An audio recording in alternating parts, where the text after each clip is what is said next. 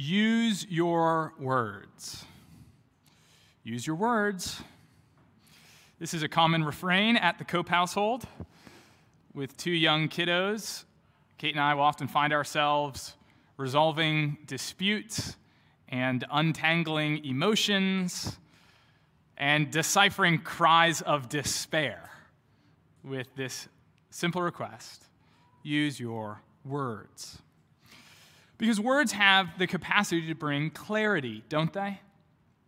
Sure, they can be used to confuse and confound, they can be used to lie and to manipulate, but often words can be quite helpful. You know, from the simple and the mundane, can you get me a coffee, to the profound, will you marry me? When we want to send a message, words are some of the best tools we've got. Friends, what about God? If God is a personal and intelligent being, not just some spiritual force field like from Star Wars, what method or tool might he use to communicate? In the book of Psalms, we read, The heavens declare the glory of God. And so apparently, there's something about this created world and the heavens and its beauty and its glory that, that communicates something about God's beauty and God's glory. But is that the only way that he communicates with us? Better yet, if words are central to our relationships and we're made in the image of God, might this be a clue as to how God would relate to us? To help answer these questions, friends, this morning we'll be in John chapter 1, verses 1 to 5, as we begin our Advent series. We've been celebrating Advent for the last couple of weeks, but this morning we in particular dive into verses 1 to 5 of John chapter 1 as we consider who Christ is and what was the purpose of his incarnation. If you're using one of the Bibles and a chair is provided, you'll find that on page 886. If you're new to Christianity, the chapter numbers are the big numbers, verse numbers are the little numbers. So, chapter 1, verses 1 to 5. We'll have two sections this morning, and the main idea of our passage is simply this God's eternal word has come that he might bring life and light to all mankind. God's eternal word has come that he might bring life and light to all mankind. It'd be helpful to know as we prepare to read God's word that, that these five verses in John 1 are actually a reflection on the first three verses of Genesis 1. So you'll probably hear similar themes and ideas. Be on the lookout for that as we read John chapter 1, beginning in verse 1. In the beginning was the Word, and the Word was with God, and the Word was God. He was in the beginning with God. All things were made through him, and without him was not anything made that was made. In him was life, and the life was the light of men. The light shines in the darkness and the darkness has not overcome it. Amen. Well, our first point is found in verses 1 to 2, entitled The Identity of the Word. And so immediately we note that the, the first three words in John's account are, are actually a, a quote from the first three words of Genesis, the very first words of the Bible. So the first, very first sentence of the Bible says, In the beginning, God created the heavens and the earth. John is deliberately citing the opening words of the Bible. What's the significance of this? Well, he is describing for us the Son of God who, who dwelt among us, Jesus of Nazareth, whom verse 1 describes as the Word. Well, well, this man, Jesus, is the eternal Word of God. That's what we should take away from that first clause. In the beginning was the Word. You see, before there was the beginning, there was the Word. Before there was Genesis 1, there was time immemorial, there was eternity past, and there was the Word. He is the pre existent one who has always eternally existed.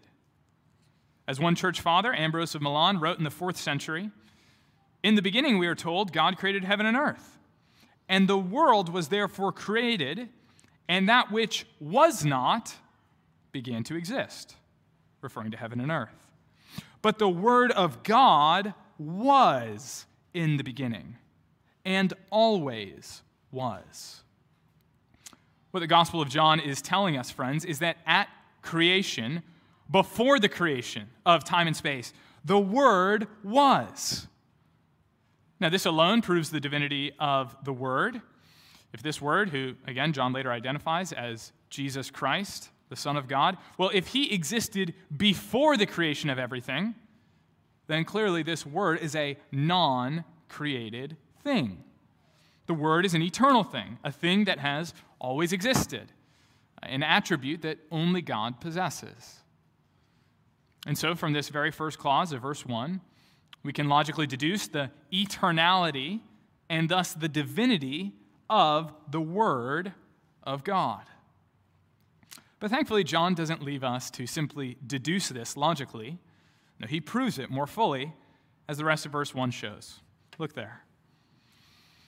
In the beginning was the Word, and the Word was with God, and the Word was God. All right, so this is, you know, really we're going to stretch our brains here, right? This is mind boggling. Notice that, that John says the Word was with God. What, what could this mean? John's already asserted the eternality of this word, and, and now this word is beside or towards or with God. This must mean that the word is in some way separate and distinct from God. Yet he exists in harmony and in relationship with this God. Right? He's, he's not opposed to God, he's not in antipathy with this God. No, he is. He is with him. And so your head might be swimming, right? Because there's God. Okay, I got that. He's always existed, he's eternal. That makes sense. And then there's this, this word that's always and eternally existed. He was there when the beginning was created. Scott, this is sounding a lot like polytheism. Is that what you're saying, Scott? There are multiple eternal gods? Is that what, what John is saying? Well, no. Because we see in that last clause of verse 1 and the Word was God. Thus, the deity of the Word is again reinforced. Meanwhile, the notion of the Word being an entirely different sort of being than God is cut down.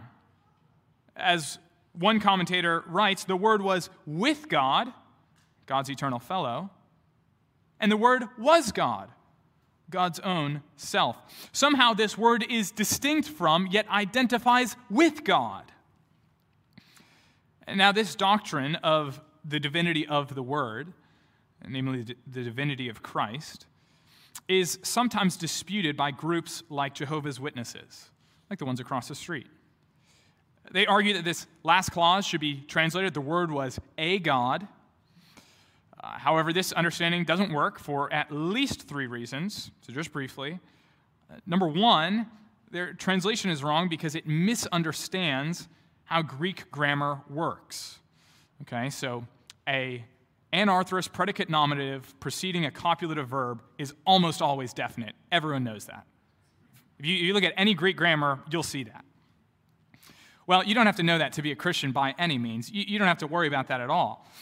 But it is to know that at a most basic level, their translation and interpretation of John 1 1 is, is quite simply a misunderstanding of Greek grammar and syntax and how it works. Uh, number two, verse 3 will indicate that the Word created all things. Yet, if the Word is a created thing, as the Jehovah's Witnesses insist that He is, then you can no longer say that the Word created all things, right? For the Word to have created all things, he himself must not be a created thing. So the Word must be a non created, eternal, and divine being. And then, third, the, the first half of verse 1, again, has already proved the divinity of Christ, and Jesus himself will assert this in multiple places.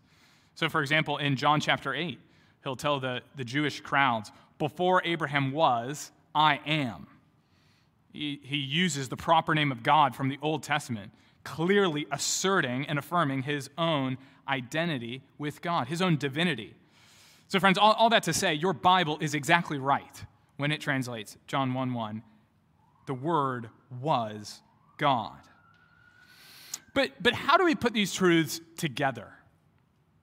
Right, we've seen the eternality of the Word, the, the distinctness of the Word from God, and, and now the identity of the Word with God. How, what is going on? Well, in short, John 1 1 gives us some of the central planks for the doctrine of the Trinity, which is the Christian affirmation that there is one God who has eternally existed in three persons the Father, the Son, and the Holy Spirit. The, the doctrine of the Trinity is really a, a summary doctrine, uh, it's putting together seven truths. The Father is God, the Son is God, the Spirit is God. There is one God. The Father is not the Son, the Father is not the Spirit, the Son is not the Spirit. I think I got them all. So the, the Trinity is something that Christians have confessed for 2,000 years. As the Athanasian Creed states, we worship one God in Trinity and the Trinity in unity, neither blending their persons nor dividing their essence. For the person of the Father is a distinct person. The person of the Son, that is the Word, is another, and that of the Holy Spirit still another. But the divinity of the Father, Son, and Holy Spirit is one. Their glory equal, their majesty co eternal. And so, brothers and sisters, know that before we can get to the incarnation of the Son of God, which is what Christmas is all about, you must first understand the pre existence of the Son of God. Though Jesus' life as a man began at conception and then was born in Bethlehem, Yet that was decidedly not the beginning of the Son of God because he has no beginning. He is the eternal God, the eternal Word of God, with God and being God himself. The second person of the Trinity always was, always is, and always will be. And so, if we are to rightly celebrate this Advent season, the truth of Christ's loving incarnation, we must first recognize the great depths that he's condescended. You know, the glory of Christmas is not that God sent down a really impressive celestial angel. The, the glory of Christmas is that God Himself came. Emmanuel, God with us. The eternal and divine Word, whom, as verse 2 reiterates, was in the beginning with God, He came down to bring us up into that Trinitarian fellowship of love this is the identity of the eternal and divine Word. And before we get to our second point, we should examine you know, why exactly John uses this title of the Word or Logos. Right, so in the past, scholars have racked their brains saying, where did, where did John get this idea? So he said, okay, maybe it was Greek philosophy and Stoicism, or maybe it was Greek religion and Gnosticism. Well, I think much more compelling as a source for John's thinking is the Old Testament. That is, I think John is thinking theologically about his Bible. In the Old Testament, we find the Word of God primarily doing three things the Word of God creates, the Word of God reveals, and the Word of God saves. So in Genesis 1, eight times we read, and God said. And whatever God said, it was created. So Psalm 33, reflecting on this truth, states, By the word of the Lord the heavens were made, and by the breath of his mouth all their host. For he spoke, and it came to be. He commanded, and it stood firm. And it stood firm. So God's word creates. God's word also reveals. So in 1 Samuel 3:21, after a long time of not hearing from the Lord, and then God finally speaking to the young prophet Samuel, we read, And the Lord appeared again at Shiloh, for the Lord revealed himself to Samuel at Shiloh by the word of the Lord. So, according to 1 Samuel, if, if you want to know God, if you want Him to reveal Himself to you, you have to pay attention to His word. And finally, God's word saves or delivers. For example, Psalm 107 states God sent forth his word and healed the sick, he rescued them from the grave. And so the reason that John describes the Lord Jesus as the Word is precisely because all three of these realities find their, their apex and consummation in Him. Right? D.A. Carson writes In short, God's Word in the Old Testament is His powerful self expression in creation, revelation, and salvation. And the personification of that Word makes it suitable for John to apply it as a title to God's ultimate self disclosure the person of his own Son. How does Jesus fulfill these three roles? We'll consider the word Jesus' role in creation in our next point. Uh, but consider how the Lord Jesus Christ, as the Son of God incarnate, perfectly reveals God. In John chapter 14, Jesus will tell Philip, If you've seen me, you've seen the Father. And he states in Matthew 11, No one knows the Father except the Son, and anyone to whom the Son chooses to reveal him. So, friends, if you want to know what God is like, look no further than Jesus Christ. He is the Word of God, He is God's self revelation.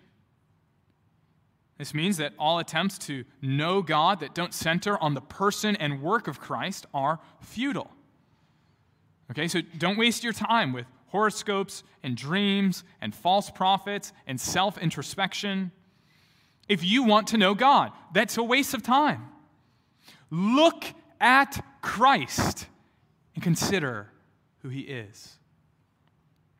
Right? I mean, you'd be foolish if you're beginning a new relationship with someone, maybe it's a friend or a dating relationship, and you say, I, I really want to get to know this person, I'm just going to disregard their word. I, I really want to get to know what are they like. I just don't care about what they say. Right? That wouldn't work. If you're dating, don't try that, right? So it is with God. His word is his self revelation. And friends, know that God wants us to know him. Do you know who took the initiative in revealing it? We didn't take it. No, it was God sending the Son. That's why Jesus came. That gazing at the Word made flesh, we might know God. And so, friend, if you're here this morning and you're, you're seeking after some glimpse of the divine, you're, you're searching for some meaning and message from the supernatural, consider Christ. Study Him. He is God the Son incarnate, the very word and revelation of God. And in Jesus Christ, as the eternal Word of God, we also have a, a perfect and final salvation. Right? If God's Word was the instrument of salvation in the Old Testament, how, how much more so in the New Testament do we have a, a perfect salvation accomplished by the Word made flesh? For in Christ we are freed from all our sins we are released from bondage to the devil. We are given the hope of eternal life and resurrection. Uh, all this occurs through the mighty Word of God, Jesus Christ our Lord. Beloved, this is the identity of the Word. And so let's turn now to our second section, found in verses 3 to 5, entitled The Activity of the Word. These verses continue to allude back to Genesis 1, and we see that clearly in verse 3. It reads, All things were made through him, and without him was not anything made that was made. Now, this is a fairly straightforward explanation of the Word of God in creation. So recall again that in Genesis 1, eight times we read, and God said, and then something happens light, plants, animals, whatever. And God said, and God said, and God said, and God said, and God said, and God said, and God said, and God said. Okay, so anyone reading Genesis 1 knows that, that God works, God creates through his word. But what John 1, verse 3 adds to our understanding is that God's word, with a capital W, well, this word is not an impersonal force, but a person.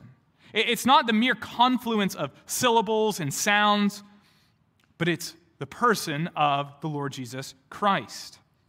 He is the Word of God who creates. And John isn't the only one to pick this up.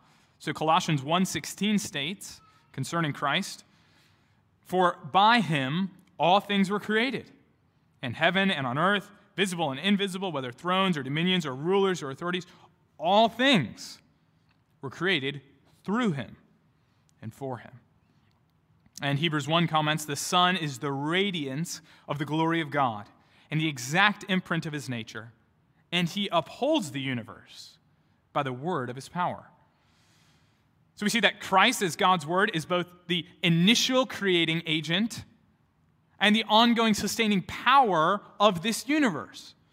Friends, he created it and he upholds it. He made it and he rules it. And then we read in verses 4 and 5 in him was life, and the life was the light of men. The light shines in the darkness, and the darkness has not overcome it. Now, again, John is simply continuing his meditation on Genesis chapter 1. I'm going to read the first three verses of Genesis. See if you can hear some of the similar themes and repeated words. In the beginning, God created the heavens and the earth. The earth was without form and void and darkness was over the face of the deep.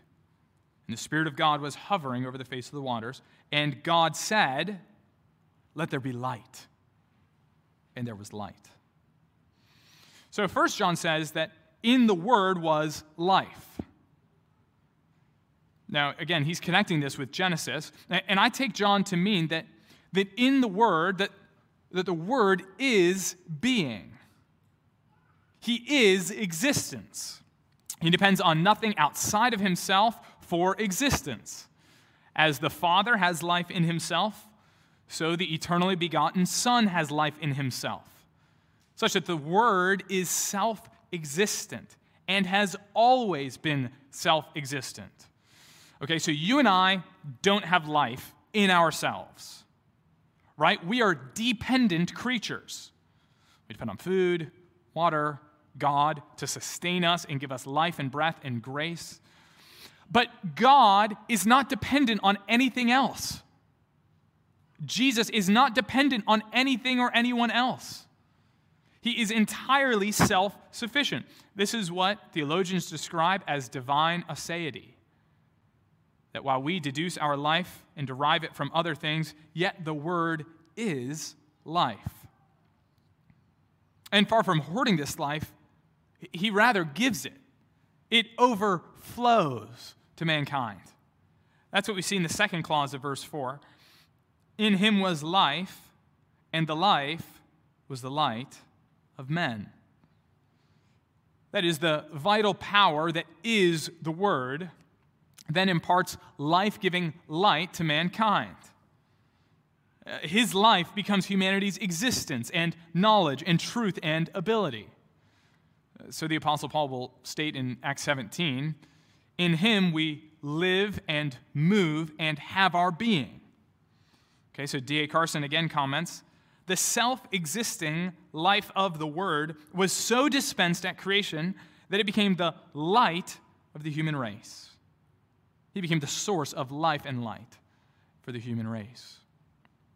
And thus, verse 5 concludes And the light shines in the darkness and the darkness has not overcome it.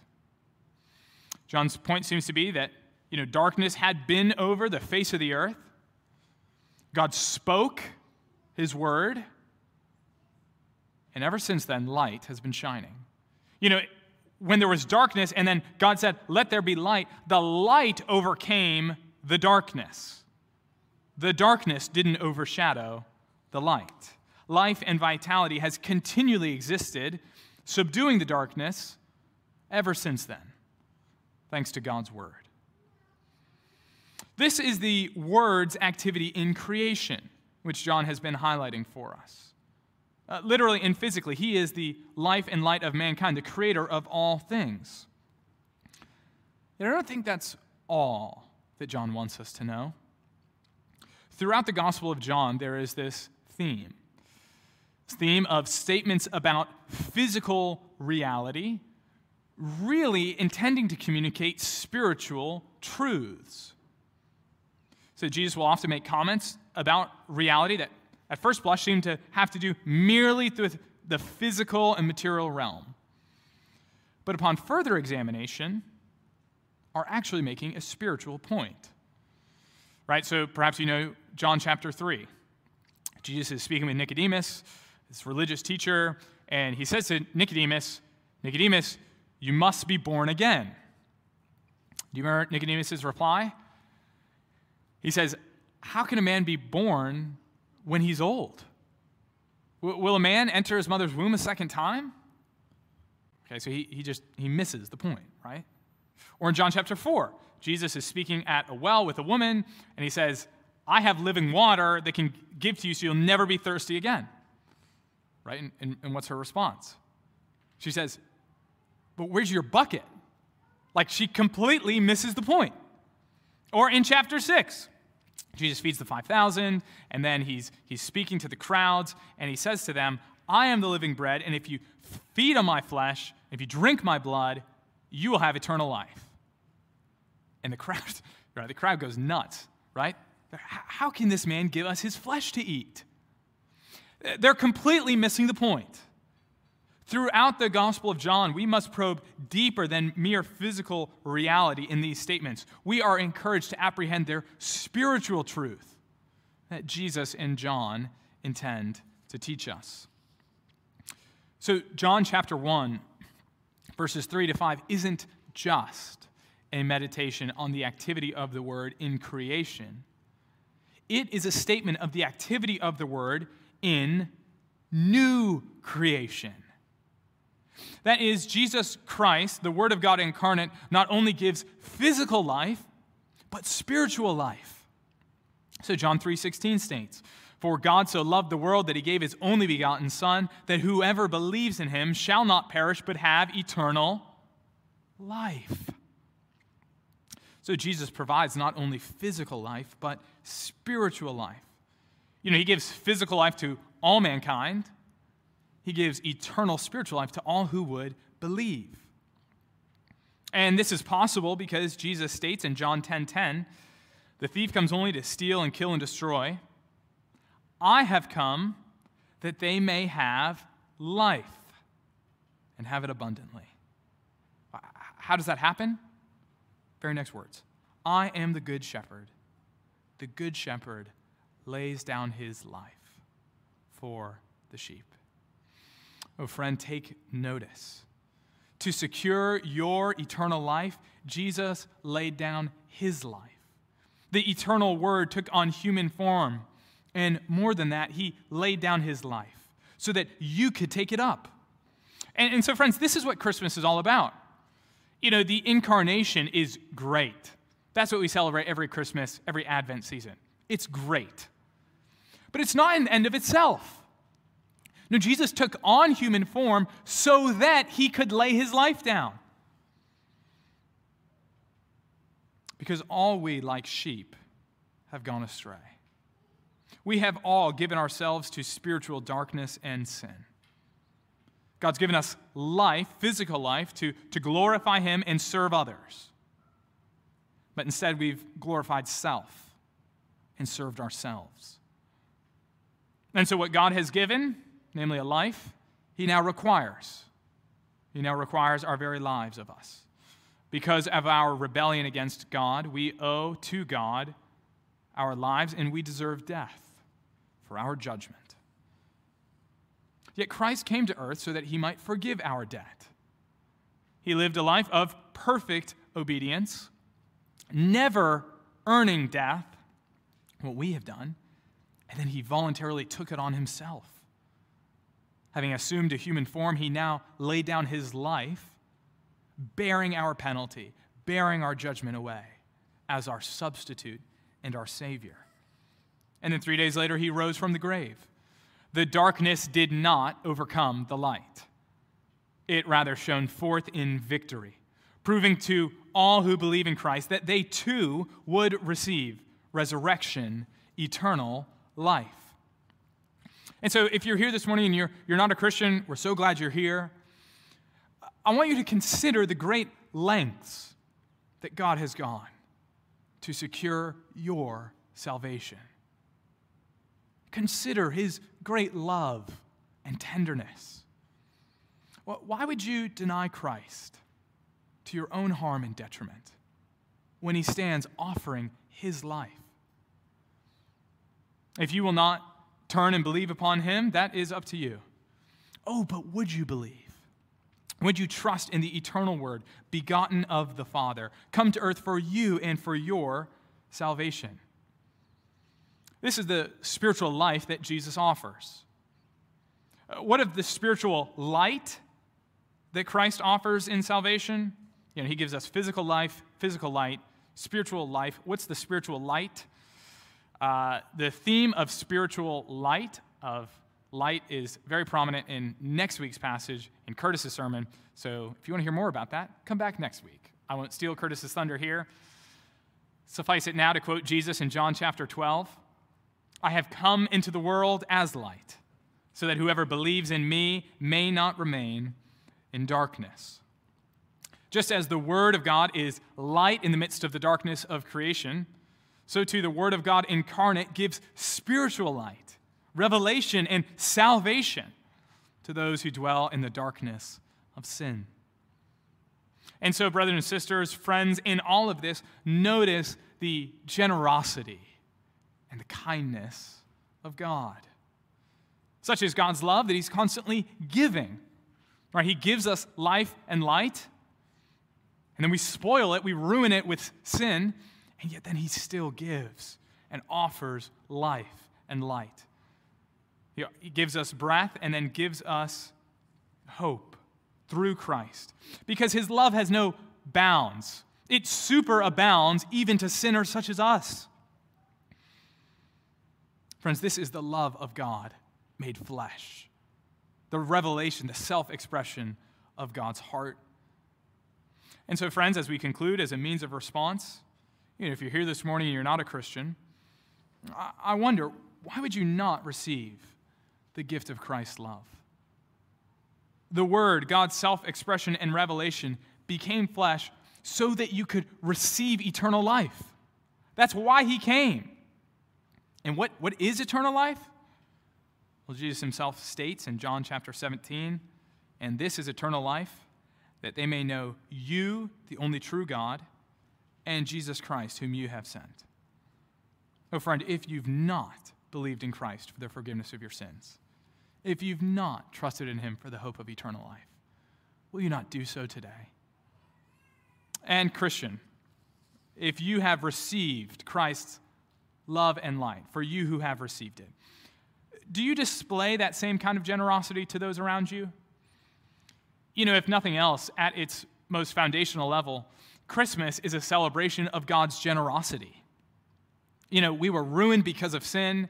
He was generous because that's just who He is. I wonder if that's how your friends and neighbors would describe you as generous. Sure, you know, this time of year with Christmas jingles blaring and the Salvation Army bell tolling, you know, we can all feel generous at times. But I wonder if your life, Christian, is marked by that same kind of generosity year round. It's not a cheap generosity in word only. Instead, it's marked by commitment and sacrifice. With your time, Christian, are you quick to lend a helping hand to those in need? Or are you too busy to help the hurting? Do you have time for the sorrows and sufferings of others? Or is your free time only liberally given to entertainment and recreation and sports? Uh, let us serve one another this Advent season and throughout the whole year, not only when it's convenient, but especially when it's not. And, Christian, are you generous with your finances? You know, Christ became poor that we might become rich in him. Is your attitude towards money primarily one of hoarding it whenever you can? Like, oh, our expenses are lower this year, more money for me. Or is your attitude towards money of giving it away whenever you can? Oh, wow, a Christmas bonus. I wonder who I can bless with some of this. Brothers and sisters, in all these ways and many more, we have opportunity to display that same kind of sacrificial generosity that led the eternal Word to take on flesh and not just assume our humanity, but to lay down his very life for us. This Advent season, as we reflect upon the life and the light that only Jesus brings, may God grant us grace to believe and accept these great gifts and then to emulate and give that same love to others. Let's pray.